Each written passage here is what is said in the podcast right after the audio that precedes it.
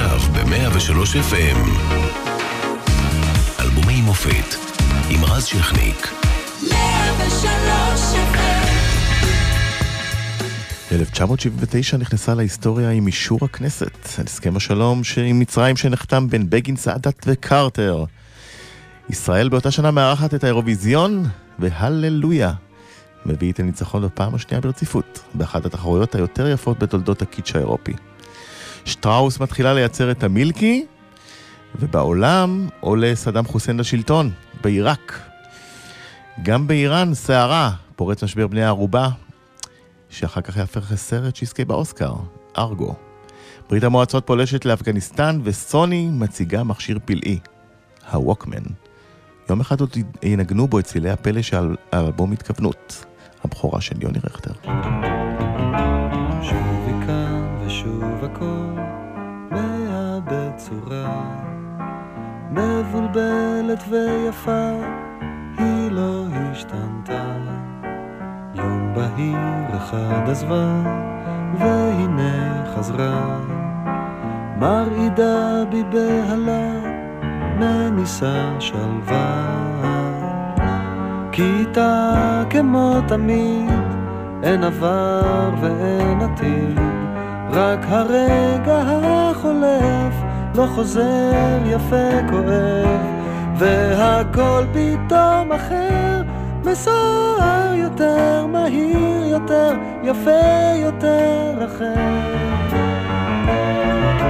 שוב היא כאן ושוב הכל כמו מההתחלה, שוב אני עומד מולה בלי לומר מילה, מול חיוך בהיר שלה, מול אותו הצחוק, הפרידה נראית פתאום כמו חלום רחוק, כי איתה כמו תמיד אין עבר ואין עתיד, רק הרגע החולף לא חוזר יפה כואב, והכל פתאום אחר מסוער יותר, מהיר יותר, יפה יותר אחר.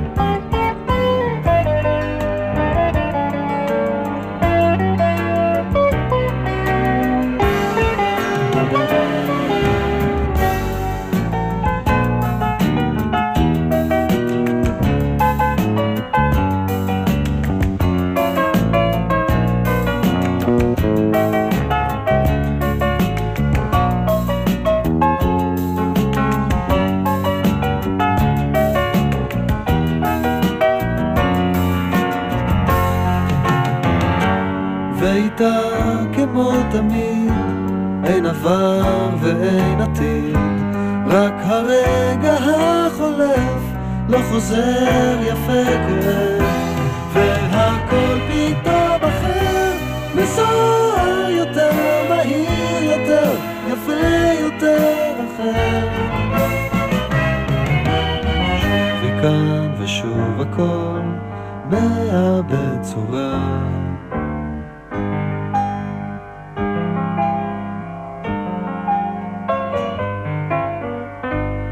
ושלוש FM, אלבומי המופת. והיום אנחנו עם יוני רכטר על האלבום התכוונות. העורך נדב רוזמן, מפיקה נעמה חן, אחראית על השידור מלי בנימינוב, על הדיגיטל הדס בערי.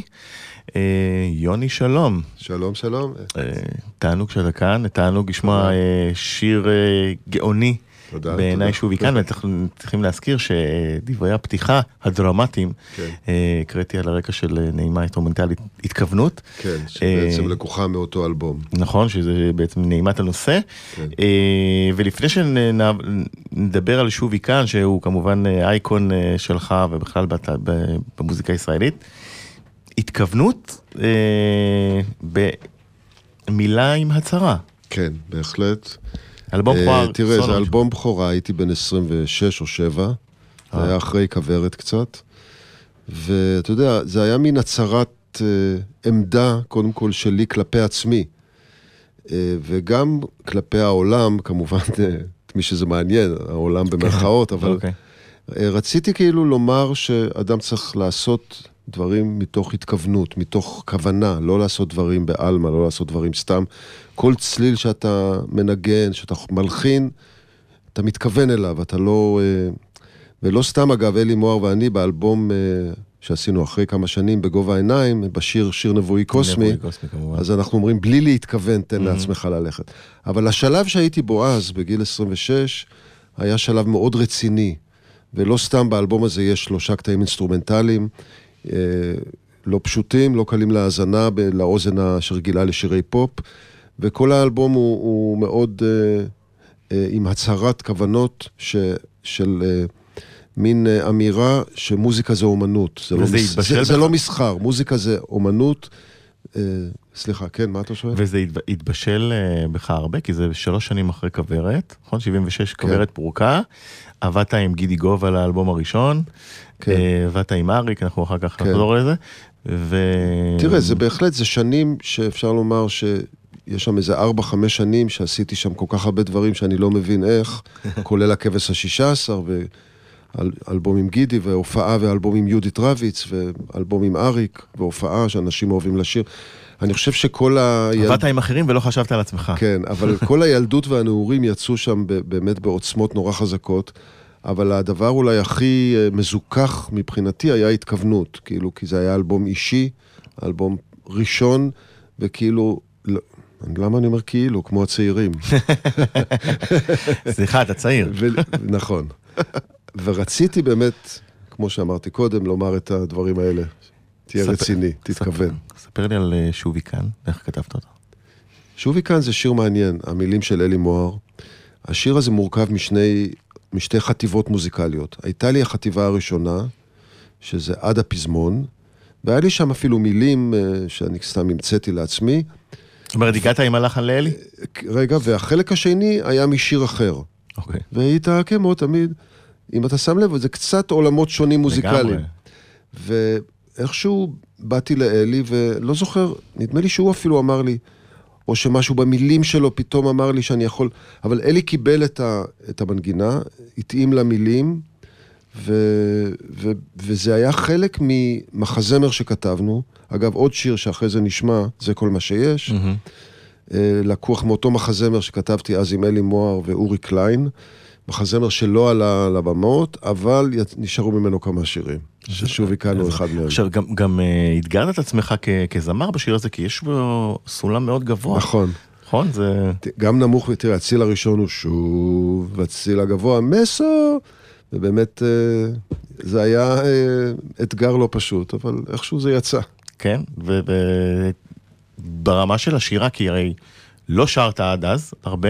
לא. כמעט ולא, בכברת אנחנו יודעים שקולות רקע. כברת עשיתי קולות, היה לי הרכב עם אבנר קנר, 14 אוקטבות, כמובן זוהר לוי, ושם שרנו. דמעות של מלאכים. בדיוק, דמעות של מלאכים, ועוד ששם בהחלט שרנו, אבל אפשר לומר שזה היה ניסיון ראשון שלי רציני, גם להחזיק שירים לבד. הייתה לי את החוצפה, אני לא יודע מאיפה, לקום ולשיר 10 שירים באלבום. והנה, אנחנו שומעים אותו היום, אז אולי תשתלם. כן, כנראה שיצליח לך. בוא נעבור לגשם יורד. בבקשה.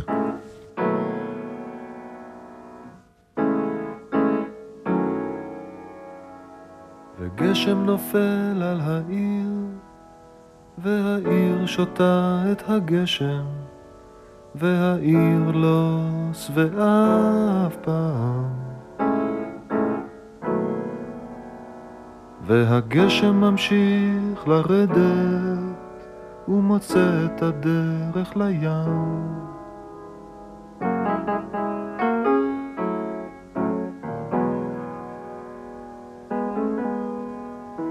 ולי אין לאן ללכת, אף מקום בכל העולם.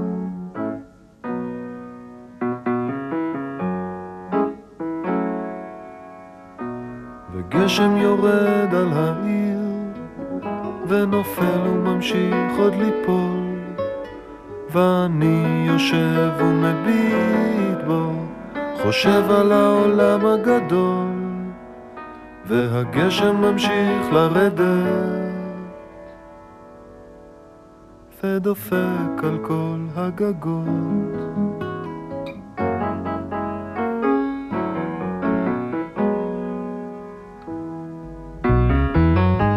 ולי יהיה לאן ללכת, אף מקום בכל העולם.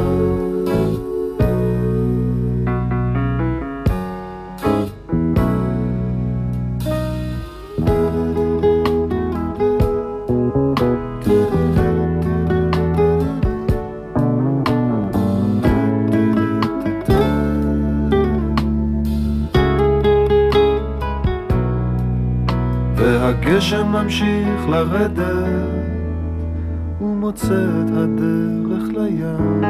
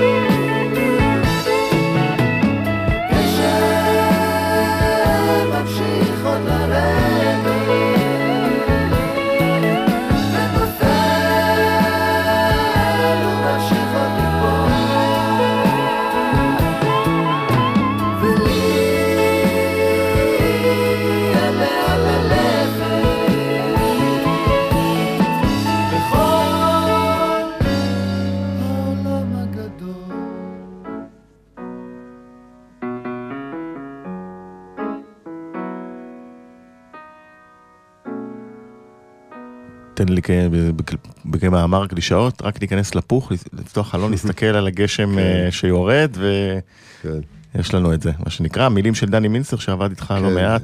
דני מינסטר היה חבר עוד מהתיכון, למדנו יחד בתיכון, כתבנו די הרבה שירים יחד, שוב מאוד של מלאכים, 3 בלילה בעיר, בלעדייך. אחרי זה הוא עזב קצת את התחום הזה, הוא עוסק בדברים אחרים, אבל אגב, באלבום החדש שלי שיצא השנה, יש שיר שלו, יפה, סגרתם עליו. כן, בהחלט, וזה שיר שגם הרבה מהשירים שלו הייתה בהם איזו עצבות, בדידות בתקופה ההיא, כמו דמעות של מלאכים, וזה קצת מהשירים של הנעורים. וכשאתה מגיע בעצם עם השירים האלה לחברת התקליטים, כי אז אי אפשר, נכון? היה בלי חברת תקליטים כמעט, לא כמו היום. מה הם אומרים? תראה, אני מוכרח לציין פה את דודו אלהרר. דודו אלהרר היה אז מפיק מאוד פעיל, היו אצלו יהודית וגידי, ואחרי זה גם יוסי בנאי ונעמי שמר, הרבה אומנים. ודודו היה אדם באמת, היה בו איזה ממד חולם, והוא אמר לי, מה אתה רוצה לעשות? ואחרי שעשינו את הכבש, שכל כך הצליח, הכבש ה-16, שבהפקתו, לא המוזיקלית, אלא הפרקטית, אמרתי לו, אני רוצה לעשות אלבום אישי, והוא הלך על זה, והוא פשוט סלל לי את הדרך, ומגיעה לו תודה גדולה על זה. אגב, גם האלבום הראשון של גידי גוב, תקליט ראשון זה נקרא, גם דודו הפיק, וגם את המופע עם יהודית. באמת זה היה איזו תקופה שהבן אדם הזה היה שם, ונתן לכמה אנשים... אז זאת אומרת, היה לך חופש אמנותי לבוא עם מה שאתה רוצה? לגמרי, לכן גם יכולתי להכניס פה קטעי מוזיקה אינסטרומנטלית, שלא היה נהוג כל כך לשלב בתוך אלבום פופי או רוקי. ובכלל איזה חופש בשעות אולפן, אתה יודע... באמת, אני חושב שבלעדיו לא הייתי מצליח לעשות את זה, גם לא הייתי מצליח להגיע לחברות תקליטים אז וכדומה. ואתה כל הזמן עם הרף ציפיות הגבוה, באותן שנים, אחרי כברת, אחרי אייקונים, כמו שאמרנו, דמעות של מלאכים, וכבש ה-16, לא הייתי אומר. אתה לא חושש שפתאום יבוא משהו כזה שהוא לא מסחרי בעליל, ויקח אותך קצת מהקריירה למקום אחר? אני מעולם, באמת, ואני אומר את זה בשיא הכנות, מעולם לא חשבתי על צד מסחרי. אם הייתי חושב על צד מסחרי, אז לא הייתי עושה כזה אלבום. אני חשבתי על מוזיקה, חשבתי על... תמיד עשיתי עם אבנר קנר את 14 אוקטבות, גם בכברת הייתי תמיד מוביל את הקו היותר אמנותי, מנסה, בואו ננגן יותר, נעשה סולואים יותר ארוכים. כל ההסתכלות שלי על מוזיקה היא כאומנות, לא כמסחר. כמובן שאני לא נאיבי וחושב שאפשר סתם לנגן בלי אוזן שתשמע אותך. אני רוצה שקהל ישמע, אבל אני רוצה לכוון את הקהל ולתת לו את הדברים בצורה שנגיד יותר עם איזה עומק. זה השאיפה שלי, אם אני מצליח או לא, הקהל ישפוט. שאמרתי בתחילת דבריי שזה היה הצהרת כוונות, זה הייתה הצהרת כוונות שלי כלפי עצמי לגבי איזה דרך אני רוצה ללכת במוזיקה. ובהסתכלות אחורה של 40 שנה, אני יכול להגיד שהדרך הזאת המשיכה כל השנים. זאת אומרת, אני עד היום עושה דברים שהם לא בתחום המוזיקה המסחרית. אני כתבתי אופרה, אני עושה יצירות סימפוניות, מוזיקה לתיאטרון, מוזיקה לקולנוע, כלומר, בעיניי מוזיקה זה משהו חברתי, משהו אמנותי, משהו מעבר למוצר שאתה קונה ומוכר. והאלבום הזה בהחלט הוא סימן גדול לזה. צריך להזכיר לך גם קולות מאותה שנה, 1979. There have been no more wars or bloodshed between Arabs and Israelis. I have signed the treaty of peace with our great neighbor, with Egypt. כנסת מאשרת, הסכם השלום עם מצרים, שכמו האלבום שלך מחזיק עד היום. כן, אני לא אשכח את... הוכחה. אני לא יודעת אם היית שם שסדאת נחת. אני הייתי אז בן 8, כן. הרגע הזה היה רגע מצמרר בעוצמתו, כי סדאת, אני גדלתי עם הפחדים, שאתה יודע, פחדים ממלחמות, מתמונות של המון צועד ברחובות, וסדאת או נאצר לפניו, כל הדמויות האלה. ופתאום לראות אותו נוחת בבן גוריון, ואז קראו לזה שדה תעופה לוד, אחר כך מדבר בכנסת. באמת זה היה איזה מין רגע עוצר נשימה. אופורי. אופורי, כן. ואחרי 40 שנה, איזה מצב אנחנו? לא טוב. לא, למה?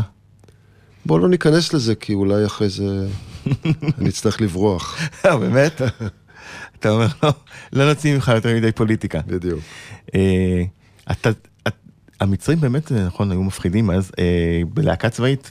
הייתי בלהקת התותחנים. אתה זוכר התקלויות באש וכל דברים כאלה? כן, תראה, אני בעצם הייתי בתפר בין 6 הימים ליום כיפור. ביום כיפור הייתי כבר במילואים, בכברת. אבל אני זוכר את מלחמת ההתשה. הנורמה של להקה צבאית אז הייתה שבוע בסיני, שבוע בגולן. והיינו המון בסיני והמון בגולן, כלומר כמעט כל... סיני יפה. מאוד, אהבתי את זה. בתוך חודש, אני מתכוון, שבועיים הופענו בכל מיני מקומות, שבוע... ראינו כל מיני דברים, אני זוכר כל מיני... אתה יודע, לא קרה לי אישית אף פעם, למרות שהייתי במצבי... אני זוכר שהיינו בבלוז הפעם, ופתאום התחילו לראות, והורידו אותנו למקלטים כאלה, לשוחות, והיו כל מיני סיטואציות, אבל אני לא יכול להגיד שהייתי כמו לוחם, לא נתקלתי בסכנה אישית. הרבה פעמים זמרים שהגיעו לאש. כן, תראה, היה איתי הזמר של להקת התותחנים, רומן שרון, היה איתי בצבא, והוא נהרג בסיני בתאונת דרכים, אבל זה היה, אתה יודע, הוא מת כאיש מילואים, זה היה נורא. זאת אומרת, בהחלט מוזיקאים וזמרים וכל האומנים נתקלו ב... אנחנו ביום כיפור הגענו עד פאיד, להקת כברת, עברנו את התעלה, אתה יודע, והופענו שם לחיילים, ועלינו לרמה ביום הראשון של מלחמת יום כיפור, שהנחל ספג, חטיבת הנחל ספגה את כל ה... איך מופיעים אחרי דבר כזה?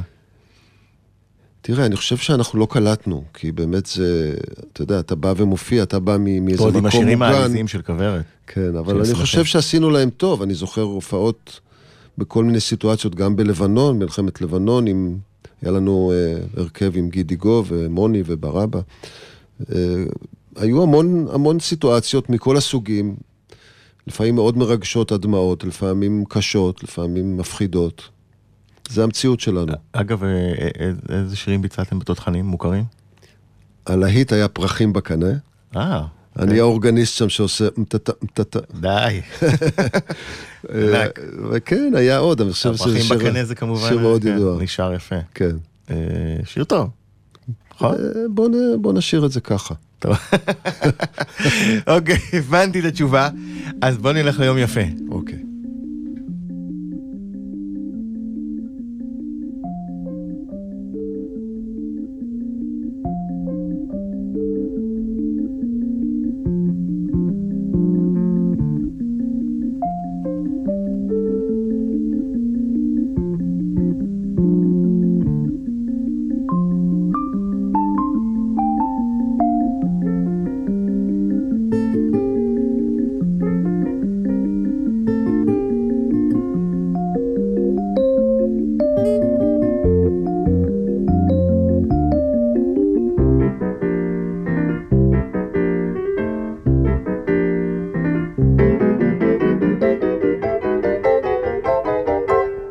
שחר עולה לובן שחף מהיר, גשמי הלילה פסקו ועכשיו האוויר צונן קריר, עצי האש אל גבוהים מננן על העיר, בבוקר חורף יפה, בוקר חורף בהיר צונן מאיר, ואין אין רגע יפה כמו הרגע הזה, ואין אין אין עוד מקום כמקומנו יפה,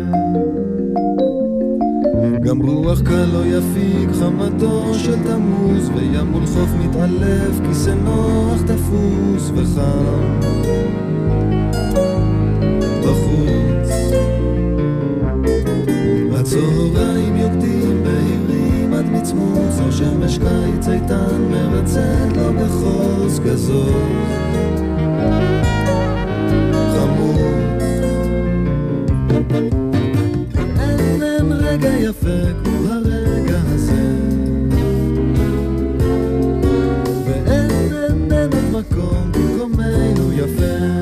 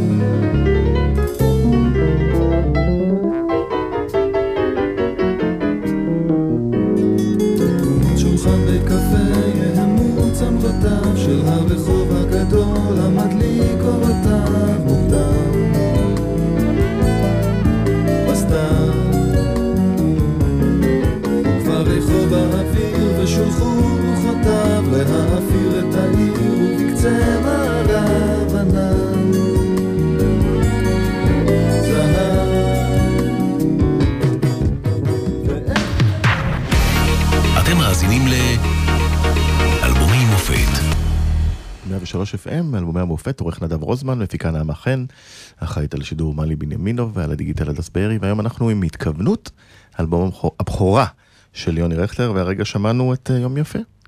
כן, זה שיר של אלי מוהר, שיר תל אביבי שמדבר על כל מיני מצבי רוח של היום, ותמיד המנטרה היא שאין רגע יפה כמו הרגע הזה ואין עוד מקום, וזה גם אומר שיש פה משהו במקום הזה, בארץ הזאת, שאנחנו כל כך אוהבים, וכל כך רוצים לשמר, וכל כך זה נהיה קשה. אבל אני רוצה להגיד כמה מילים, כי שמעתם את הסיום, יש שם אלתור פסנתר כזה, וקצת האווירה שהייתה אז במוזיקה הישראלית, בשוליים של המוזיקה הישראלית בעצם, מעין אוונגרד של אז, שכלל הרכבים כמו קצת אחרת, שלמה עידו ושם טוב לוי ושלמה גרוניס. שהתארחו פה מהאלבום שלהם. כן, כן. ו-14 אוקטבות, עבדך נאמן ואבנר קנר וזוהר לוי, ומתי כספי ושלמה גרוניך, וגם אנשי כברת. והיה איזה חופש של יצירה ואילתור, שהוא בעצם הבסיס לאלבום הזה. היום אני מוצא את החופש הזה, אגב, אצל אומני הג'אז הצעירים. יש המון אומני ג'אז, אנחנו היינו אומני רוק פרוגרסיבי נגיד, ויש המון אומני ג'אז צעירים ישראלים בארץ וגם בעולם, שהם נפלאים ויש להם איזה חופש ואיזה אמירה שהיא אותנטית ואישית. אלבום כזה, התכוונות, היה עובר היום? עובר, תראה, גם אז הוא לא עבר. קודם כל, הוא לא עבר, תשמע, אף אחד לא... למרות שהיה את... העובדה היא ששומעים היום כמה שירים, שיר או שניים, זה באמת משמח, אבל האלבום עצמו הוא לא נמכר, הוא לא הצליח, הוא... עד היום אין לי מושג כמה הוא נמכר, אפילו לא דיווחו לי. זה לא אלבום ש... כמו הכבש למשל. אגב, אצלי תמיד האלבומים שעשיתי לעצמי לא הצליחו כלכלית או מסחרית, ושעשיתי לאחרים הרבה יותר, אם זה אריק איינשטיין או גידי גוב או הכבש או יהודית, אז במובן הזה יכול להיות שזה גם אומר משהו עליי, אבל קשה לי לענות לך, זה עולם אחר, אבל בטח זה גם הסאונד שלו, הוא בטח נשמע ארכאי היום אולי לאנשי מקצוע, לא יודע. הוא עובר, הוא נורא. נורא, תספר לי קצת על החברות שלך עם אלי, איך היא התחילה? היא התחילה... יש לו את רוב השירים באלבום? כן, היא התחילה, ואחרי זה גם... כמובן אחר כך. היא התחילה בעצם, אלי בא ללהקת כברת, הוא כתב שיר שיעור מולדת, והוא היה מבוגר ממני בכמה שנים, ואיכשהו קלטנו אחד את השני, וכמה זמן אחרי זה הוא צלצל אליי, שיש לו רעיון לכתוב מחזמר, כמו שאמרתי בפתח הדברים, ונפגשנו, והוא הביא לי את השיר הזה, את זה כל מה שיש, ובאותו יום הלחנתי אותו, וחזרתי אליו, הוא גר לא רחוק ממני אז, ולאט לאט התחלנו לראות שאנחנו רואים דברים בעין דומה, התחלנו לכתוב יחד דברים, ובעצם התהליך של החברות בינינו, הגיע לשיאו כשהתחלנו להופיע יחד, ובמשך עשור, היה לנו מופע, שנינו עם זמרת אביטל פסטרנק ועם גיטריסט יוסי לוי, מתופף איתן ניצקוביץ'. באמת הגענו למקום מאוד קרוב, גם כתבנו יחד לסרטים, לתיאטרון, עבדנו הרבה עם מיקי גורביץ'. זהו, זה בערך הסיפור החיצוני של החברות. אני מניח שאתה מתגעגע. כן, בהחלט, מאוד חסר. ואגב, לפני חודשיים עשינו ערב מאוד גדול בהיכל התרבות ל10 שנים למותו. 10 שנים. כן. עבר, מהר.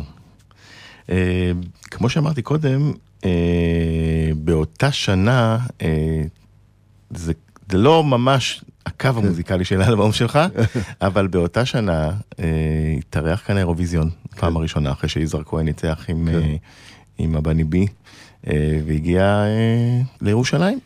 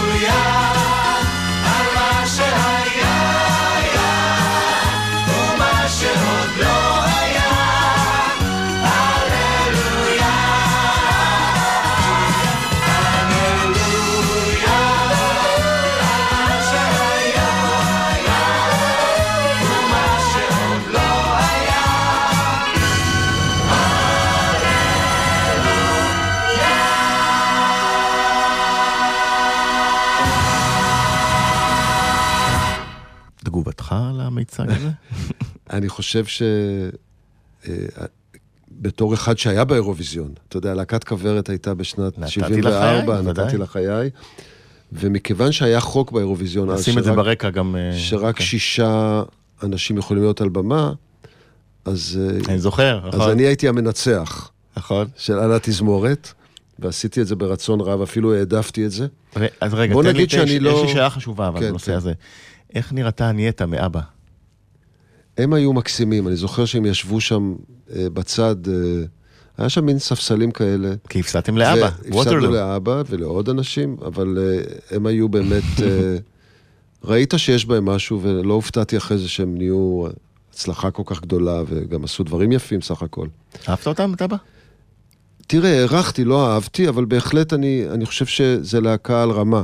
זה לא משהו זול, אתה יודע, היה בהם דברים שאהבתי ודברים שפחות, אבל זה, הרבה פעמים זה כמו הבי-ג'יז קצת, שנהיו מסחריים. זאת אומרת, שכיף לשמוע אותם, כיף לרקוד. זה לא מוזיקה שאתה שם, שאתה רוצה... למרות שהם הולכים לאלבום הראשון של הבי-ג'יז עם... לא, אמרתי הבי-ג'יז בשלב אחרי הדיסקו. Staying Alive, הדברים האלה. Tragedy.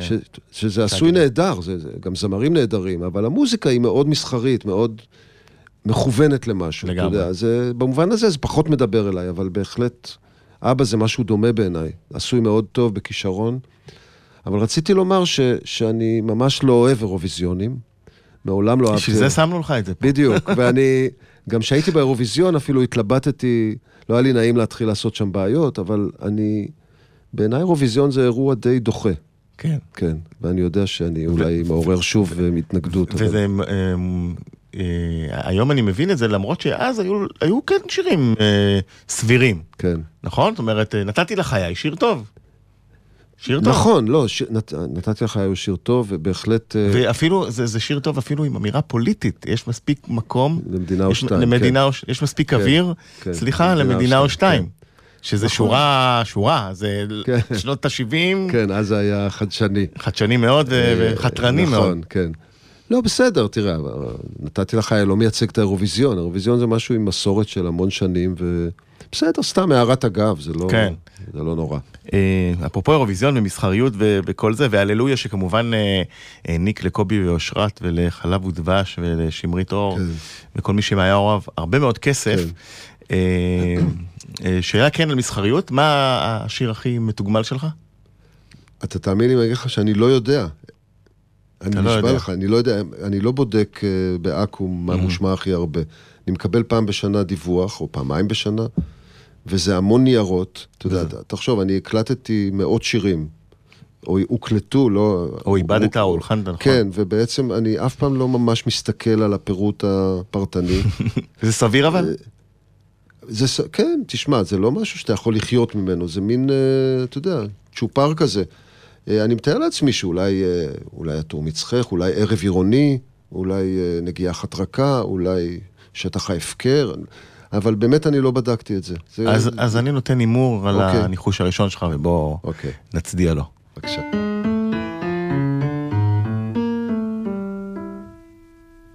התור מצחך זהב שחור, אינני זוכר אם כתבו כך בשיר, מצחך מתחרז עם עיניים ואור, אינני זוכר אם חרזו כך בשיר, אך למי שתהי חייב להישיר. חלוקך ורוד, צמרירי ורב, את בו מתעטפת תמיד לעת ליל, לא הייתי רוצה להיות לך אך, לא נזיר מתפלל לדמותו של מלאך, ורואה חלומות עגומים של קדושה, ולמולו את אישה.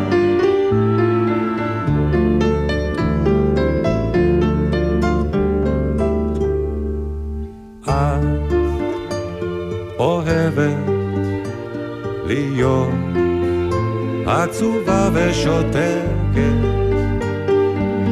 להקשיב לסיפור על קרוב, על רחוק, ואני שלא פעם מביט בך בשקט, אין כל ודברים שוכח הכל, אודות אחרים שוכנת נפשי בין כותלי ביתך ושבויה בין כתלייך ממני נפרדת, את אני בגופי נפרד ממך, פרוס חלומי כמרבד לרגלייך, צעדי אהובה על פרחת פסיעותייך, לבשך לוקח הברון לאתלייך, עוד מעט ואבוא אלייך.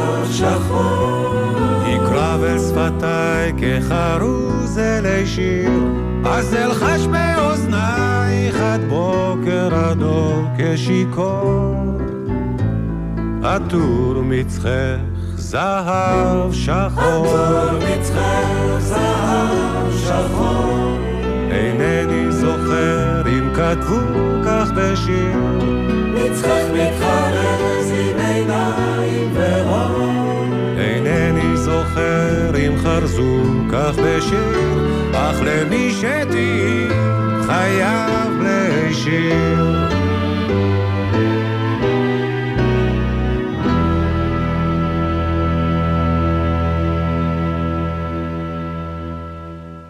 יש הטוענים, ואני לא אתנגד, שזה השיר הישראלי הכי יפה שנכתב. אתה מסכים? כן, היה כל מיני משלים. כל המצעדים, נכון, הוא לוקח... נכון, אבל אתה יודע, זה באמת משהו שהוא, אני לא יכול להתייחס אליו, אני רק יכול לומר שבעיניי אין כזה דבר שיר הכי יפה. אתה יודע, בעיניי יש שירים נפלאים, ויש מוזיקה נפלאה שמתאימה ל... אתה יודע, נגיד, יש שיר שמתאים לך לשמוע פתאום בשתיים בלילה, ושיר שמתאים לך ב10 בבוקר, ואדם הוא מין שרשרת של מצבי רוח, ומוזיקה יכולה ללוות אותו. לכן אני אומר, אני לא חושב שיש משהו שאפשר לדרג אותו, אבל אני מאוד שמחתי שאהבו מאוד את השיר הזה, כי הוא לא שיר רגיל, הוא שיר מאוד מיוחד, וכמובן אריק איינשטיין, שיזם את שהביא לי את הטקסט הזה, הוא גם מאוד שמח והיה מאוד גאה בשיר הזה. אתה זוכר חסידם אותו? כן, אגב הקלטנו אותו פעמיים, ממש אותו דבר, אותו עיבוד עם אותם זמרות, אבל הפעם הראשונה בעצם יהודית רביץ וקורין אלעל היו שתי זמרות צעירות שהשתחררו מלהקה צבאית, ואריק הכיר קצת את יהודית מגלי צהל, לדעתי, הוא הגיש איזו תוכנית, והיא הייתה שם, ופשוט הכל היה כזה, קרה, הם באו אליי, והתחלנו, ועשיתי עיבוד קולי, ואז עבדתי די הרבה, כמובן יש את הסיפור שנתקנו עם הלחנת השיר, הלחנתי את החלק הראשון, והחלק השני, התחלתי לחפש לו כל מיני פתרונות, מעט אוהבת, אבל סך הכל... השיר הזה באמת עשה לנו הרבה טוב. והוא הוקלט שוב כי אריק רצה לתקן משהו, נכון? כן, אריק היה לו תחושה שהוא יכול לשיר את זה יותר טוב, וגם יש, אתה יודע מה זה ריטנוטו? העתה, זה במוזיקה. לפני את אוהבת. היה לו כל מיני הערות על הביצוע הראשון, שנגיד העתה לא הייתה מספיק דינמית, ודברים מהסוג הזה. בדיעבד יש משהו שאני יותר אוהב בביצוע הראשון, אני מסכים איתך. שהוא פחות מהוקצה אולי, אבל הוא אותנטי יותר. כן, אני זוכר שהיה לי ולא שיחות על זה, זוכר לא לברכה אריק, אז הוא באמת אמר, עד היום מפריע לי שאני שומע את הביצוע הראשון. הוא אמר לך. כן, זה קצת מפריע לי, אני לא חי איתו בשלום, היה יכול להיות יותר טוב. אבל הקלטת. בוא נחזור לאלבום שלך של התכוונות, והלילה בחלום, שיר שעוד לא שמענו.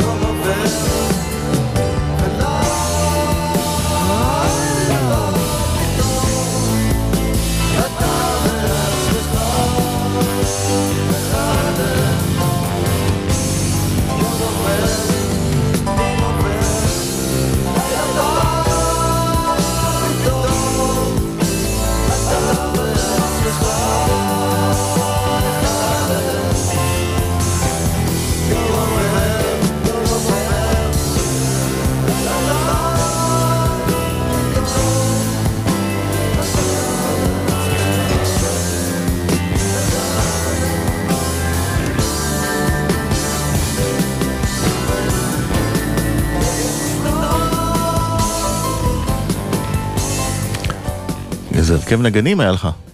צריך להזכיר אותם, נראה לי. בוא נזכיר, בטח. היה... מיקי שביב. מיקי שביב. לימים טנגו. בימי, אבל... הבאס הוא פרטלס, אז פתאום הפרטלס מאוד נכנס חזק לתמונת המוזיקה הישראלית, שומעים את זה ביושב בסן פרנסיסקו, למשל בכמה שירים מיקי שביב מאוד היה מבוקש, טופים ניגן בשיר הזה מאיר ישראל, נדמה לי שגם אלון הלל ניגן בתקליט, גיטרות... נבחרת חלומות של נגנים. שלמה עידוב ניגן גיטרות, באס ניגן כאמור מיקי שביב, פסנתרים הקלידים אני ניגנתי, סקסופון, יש פה, כן, אתה יודע קצת, אתה מבין משהו בקליד. זהו, היו באמת. הייתי איתך בפסטיבל הפסנתר, תענוג. כן, תודה. כן, תענוג. יש משהו מתוכנן?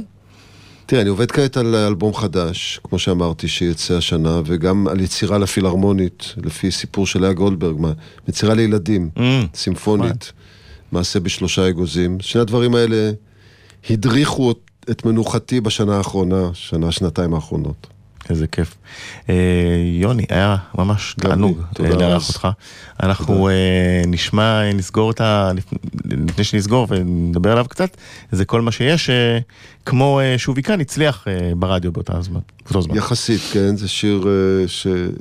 אתה יודע, הרבה פעמים גם שירים, אתה רואה לאורך זמן, שגם, נגיד, יש שירים שזמרים אחרים מתעניינים בהם, שאוהבים אותם, נגיד, אריק איינשטיין מאוד אהב את זה כל מה שיש, וגידי אהב את שובי כאן, זה אומר שגם השירים, הם גם רצו לשיר אותם, אז זה כל מה שיש, זה שיר, קודם כל המילים הם נפלאות, מילים של אלי מוהר, איזה פשטות ואמירה שאומרת על החיים, ועל השיר כדימוי של החיים, וזה היה מעין שיר שעד היום, הוא עדיין שיר שאני הרבה מופיע איתו, הוא מלווה אותי בקיצור. טוב, אז זה דרך טובה. תודה. לנעול, ואתה כמובן תבוא לכאן שוב. כן, אני אשמח. תודה רבה. תודה, רז. ובית קפה קטן. יופי, טוב. זהו, לא? פסנתרן, ממול הים גואש, הזמן חולף לאט, וזה כל מה שיש, ושוב אותו גילוך, ברחוב כמעט חשוך, עוד בית ועוד עץ, תסלח לי, תן לי אש, וזה כל מה שיש.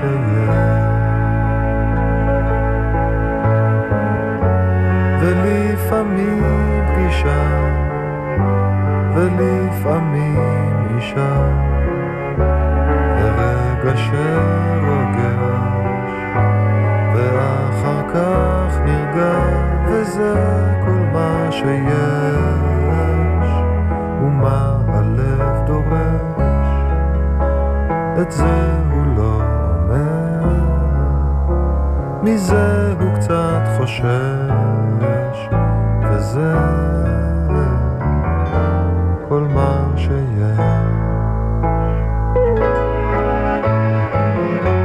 ולפעמים פגישה, ולפעמים אישה, ורגע שרוגש, ואחר כך נרגע, וזה כל מה שיש.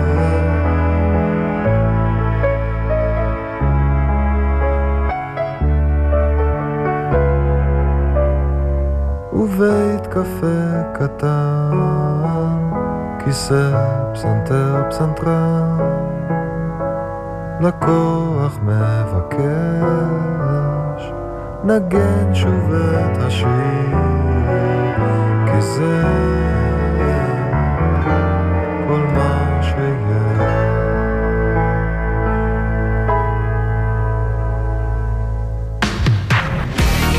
אתם מאזינים ל... אלבומי מופת עם רז שכניק ב-103 FM 103